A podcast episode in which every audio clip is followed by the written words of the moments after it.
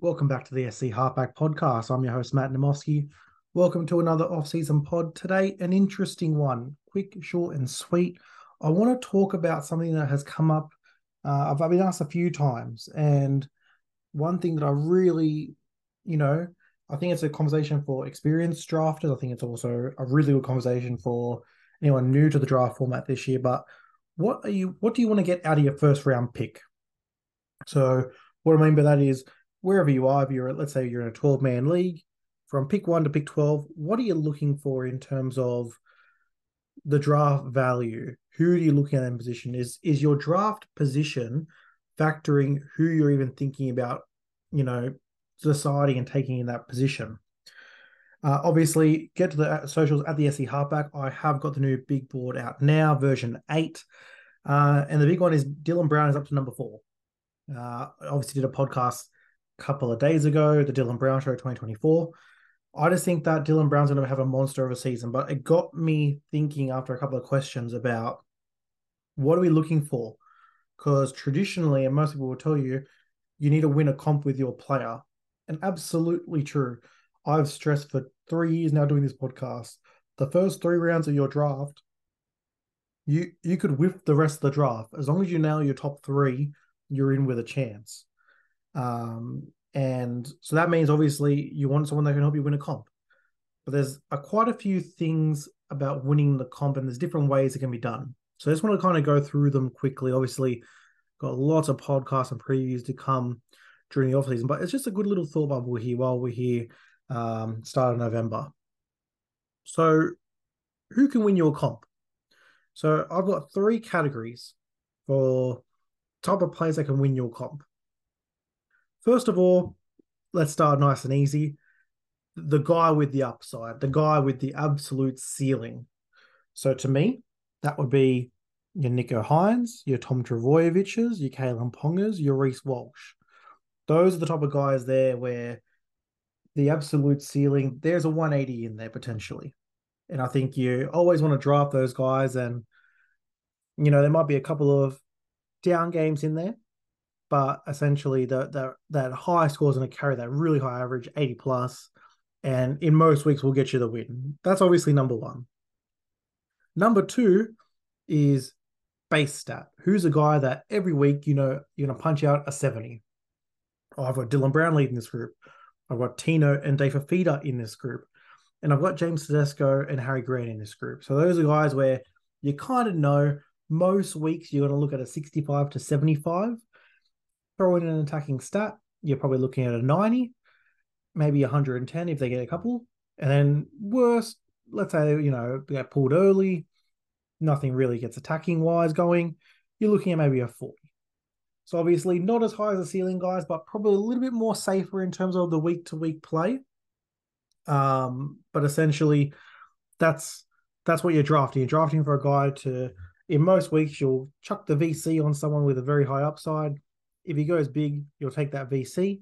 If you don't, or if it's the your opponent goes small, slap it on a guy that's going to get you a 70, you know what you're going to get.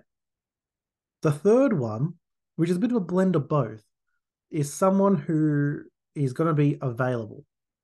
And like I said to you a couple of podcasts ago, and like my posts have been showing on the socials, I'm all about this year total points, points scored in a season average, of course, I want to get a high, nice high average, but I want a guy who's going to be there for 24 weeks, getting a nice score, and at the end of the season, he's a top 20 overall point scorer.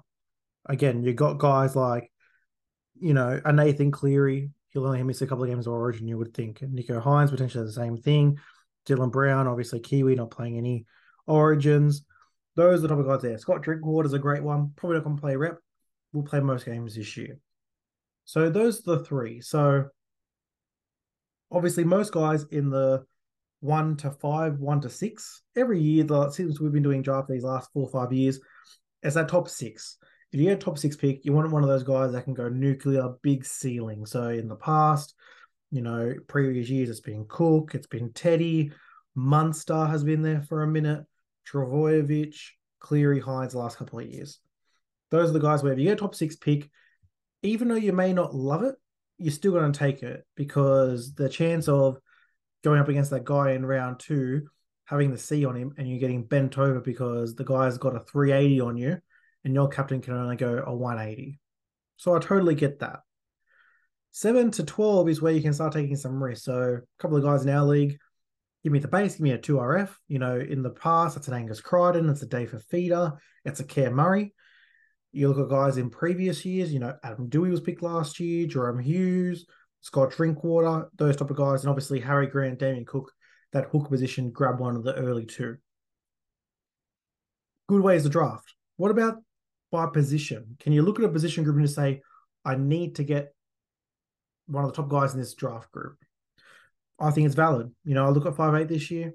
I think it's a clear three. Uh, but to me, Dylan Brown's on his own little tier. Then Munster and Cody Walker are just under it. Hooker, same thing. Harry Grant is clear. JMK, Damien Cook, just a bit under. So, you know, like Dylan Brown.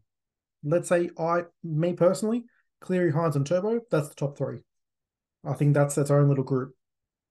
Ponga absolutely could be there, but I just want to see another year of it. Even though he's had very good years, Ponga, I just something tells me that he will be drafted very high this year, and it's probably not going to be by me.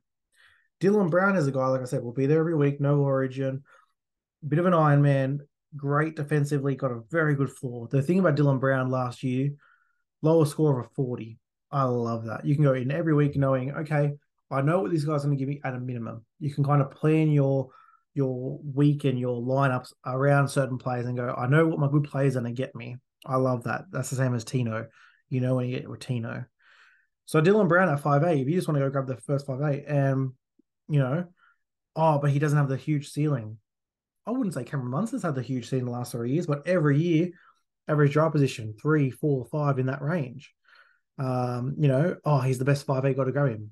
Okay, Dylan Brown's gonna be the best five eight this year. I'm telling you right now, he's gonna be the best five eight. Go grab him.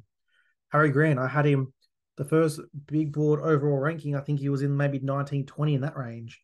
He's up to 12 now because you look at the you look at the stats. Yes, you're going to get a 35 in there, but he's now developed a ceiling in there as well. And there's many scores where you know he's going to base out of that 45. You get him a couple of attacking stats, which Harry Grant's going to get you. All of a sudden, you're looking around that 70 mark. So if you want to go grab their best hooker, go grab him. In a world where I could see potentially in some leagues where some guys are getting slept on, especially let's say in a 10 man league, Harry Grant pick nine, Dylan Brown pick 11, something in that range. It's doable, you know what I mean? Like Dylan Brown, there will not be many leagues at all that will have Dylan Brown going fourth. I would say less than 5% of all draft leagues will have Dylan Brown going fourth overall. To me, like I did the why I've got the mock draft because I did it last year personally. It worked really well for me in my draft. I'm publishing it now. If I've got a fourth overall pick on Dylan Brown as a grade, and he drops to pick 12 and I'm on the turn, I'm getting a top four pick at the turn, and I can go grab him with someone who, you know, I, these other guys that were picked ahead of him who I had lower, you just knock it off. If you're in the third round and there's a guy still with a second round grade, you go grab him. You know, that was my Payne Haas pick last year. Last year, I had him as a second round pick. It was the fifth round, and Payne Haas is still there. Thank you very much. I'll, I'll get in the fifth round a second round value. That's what I'm trying to work out with this mock draft is, yeah, potentially Dylan Brown isn't the fourth best option in terms of the ceiling in Supercoach. But he's not going to lose you a league. If you pick Dylan Brown in the first round, you're not going to lose your league because of him. You're going to be with a very good shot. And potentially now you've locked up five eight. Now I'm just telling you right now, guys, five eight is going to be the trade request this year going to be centered around five eight because you're going to have guys basically from the fourth one down who are not going to be 100% over the moon with their 5'8 selection. The Munster, the Dylan Brown, and the Cleary and the Cody Walker owner are going to hold a bit of a lottery ticket this year. If you think that you can sell higher than and get someone like a Tom Dearden and a really nice CTW or 2RF, up to you now. But you're in the position to you hold the decision there. You you hold the D. So yeah, plenty of ways to do it. You know, captaincy, absolutely. If you're in a captain's league, you want the guy that can go nuclear. But you could also go the other way. So I look at the big board. Let's I take Dylan Brown in the first. Let's just go through and say that everyone in this gets picks right. So I'll go Dylan Brown in the first round. Let's say I go a Payne Haas in the second. I'll go a Greg Marzhew in the third. I'll go Damien Cook in the fourth. I'll go. Mm, let's go someone a bit high upside here. We'll go Herbie Farnworth in the fifth, and Selwyn Cobbo in the sixth. There's plenty of vice captain options. You don't have to run with Dylan Brown as you'll see every week. You can go in there and go, okay, who's the is Payne Haas got a really easy matchup? No, okay, but Greg Marzhew, Greg Marzhew is versing the Tigers this week. Great VC matchup. Okay, Damien Cook is versing the Bulldogs this week. Great. Herbie Farnworth is versing the Dragons this week. Great. So yeah, absolutely. You want your captain to be. Obviously, I was a bit. Uh, I was in a very nice position last year where I had uh, the C on Nicho Hynes most weeks and the VC on Dave Fifita. If that works, that if that works out for you, fantastic. But there'll be plenty of weeks you can captain Dylan Brown. Like I'm telling you, he's going to be the lead playmaker of this Primad team. That floor is going to be there. He will be a great captaincy option in most weeks. But you draft your third and fourth CTWs to have upside. You know, Mikaele Ravalawa, someone I'm thinking about. Dream Puller on a great matchup, fantastic. Some of these edge back rollers, you look at Beau Fermor potentially if he has a nice matchup at some stage. There's plenty of guys. If you can get your VC loop correct and start it off early, you don't need to nail that absolute god. Because think about it. Let's say even that Dylan Brown is fifth on my list, and you got Cleary, Hynes, Trbojevic, and Ponga in the top four. Okay, tell me who the next guy is that's got a great ceiling. Reece Walsh has to do a lot of work for his 130, a lot of work. Scott Drinkwater has to a lot of work for his 130. Latrell Mitchell, when he's on the field, comes a bit easy, but again, is he on the field? James Tedesco, I think he's shown you the last couple of years that takes a lot for him to get to 130. Harry Grant, we know it takes one of his best games to get to 130. Dave Fifita, even with his great upside, 130 is a bit of a struggle. Tino, has he even hit that? So now you're looking at a guy like Dylan Brown go, okay, his averages a 70, 74 basically in the last two years. So we base that. Let's say we get a couple of attacking stats and he even knocks over a try. That's a 120. There's really, when you look at it in the first round, there's four guys that can go nuclear decently easy. I'll call it decently easy. And even Ponga. Ponga needs to work a fair, a fair bit for his points. So at the end of the day, you take out the top three, Cleary Hynes Trbojevic. It's all about, of course, a guy who walks in there that has three try assists and all these different stats is going to score well. Who's the guy that's going to be there every week? Who's the guy that's going to be basing really well for you and going to be in a good super coach attacking team? That's where we get to Dylan Brown number four. There's plenty of ways to draft in the first round. Like I said, it's for position, hooker five eight. You know, it could be for just stability, Tino, uh, Fifita, Dylan Brown, or it could be mega upside, Ponga, Walsh, Drinkwater, Latrell, Hynes, Cleary, Turbo.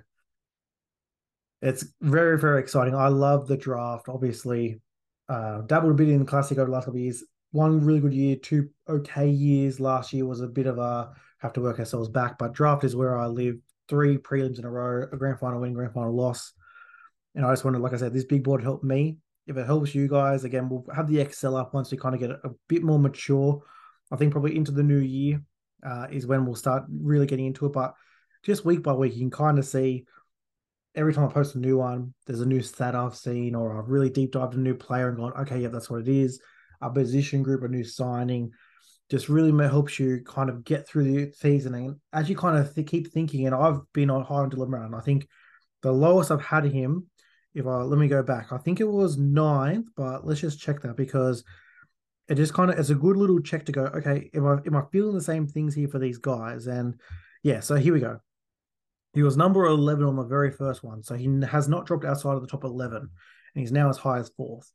And it kind of shows you that, you know, where I think they'll go in the draft. And again, if I'm pick eight and he somehow falls to eight, that is that is really a steal. And we'll put out some not nice player cards soon, and they'll have what I think their maximum highest position can go. So, for example, Dylan Brown, I think the highest he can go is fourth.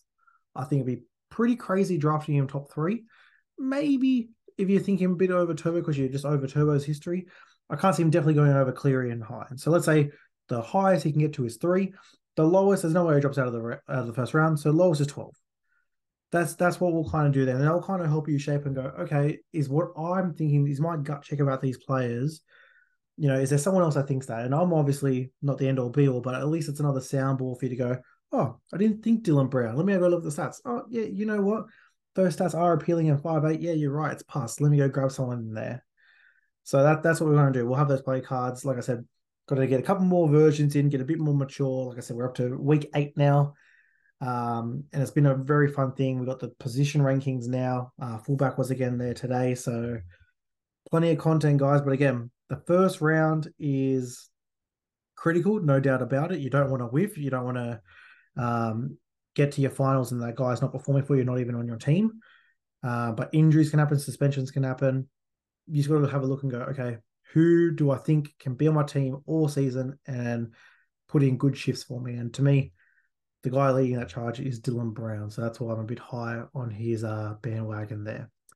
But we'll leave it there. Plenty more. We'll do more rounds if you want to look at some more second and third round things. If you want to look at more first round, different way, let me know. Reach out at the SC Halfback. Thanks for listening, guys. Be back again in two days with another potty. Thanks for listening. Have a great day. Hear from you soon. Cheers.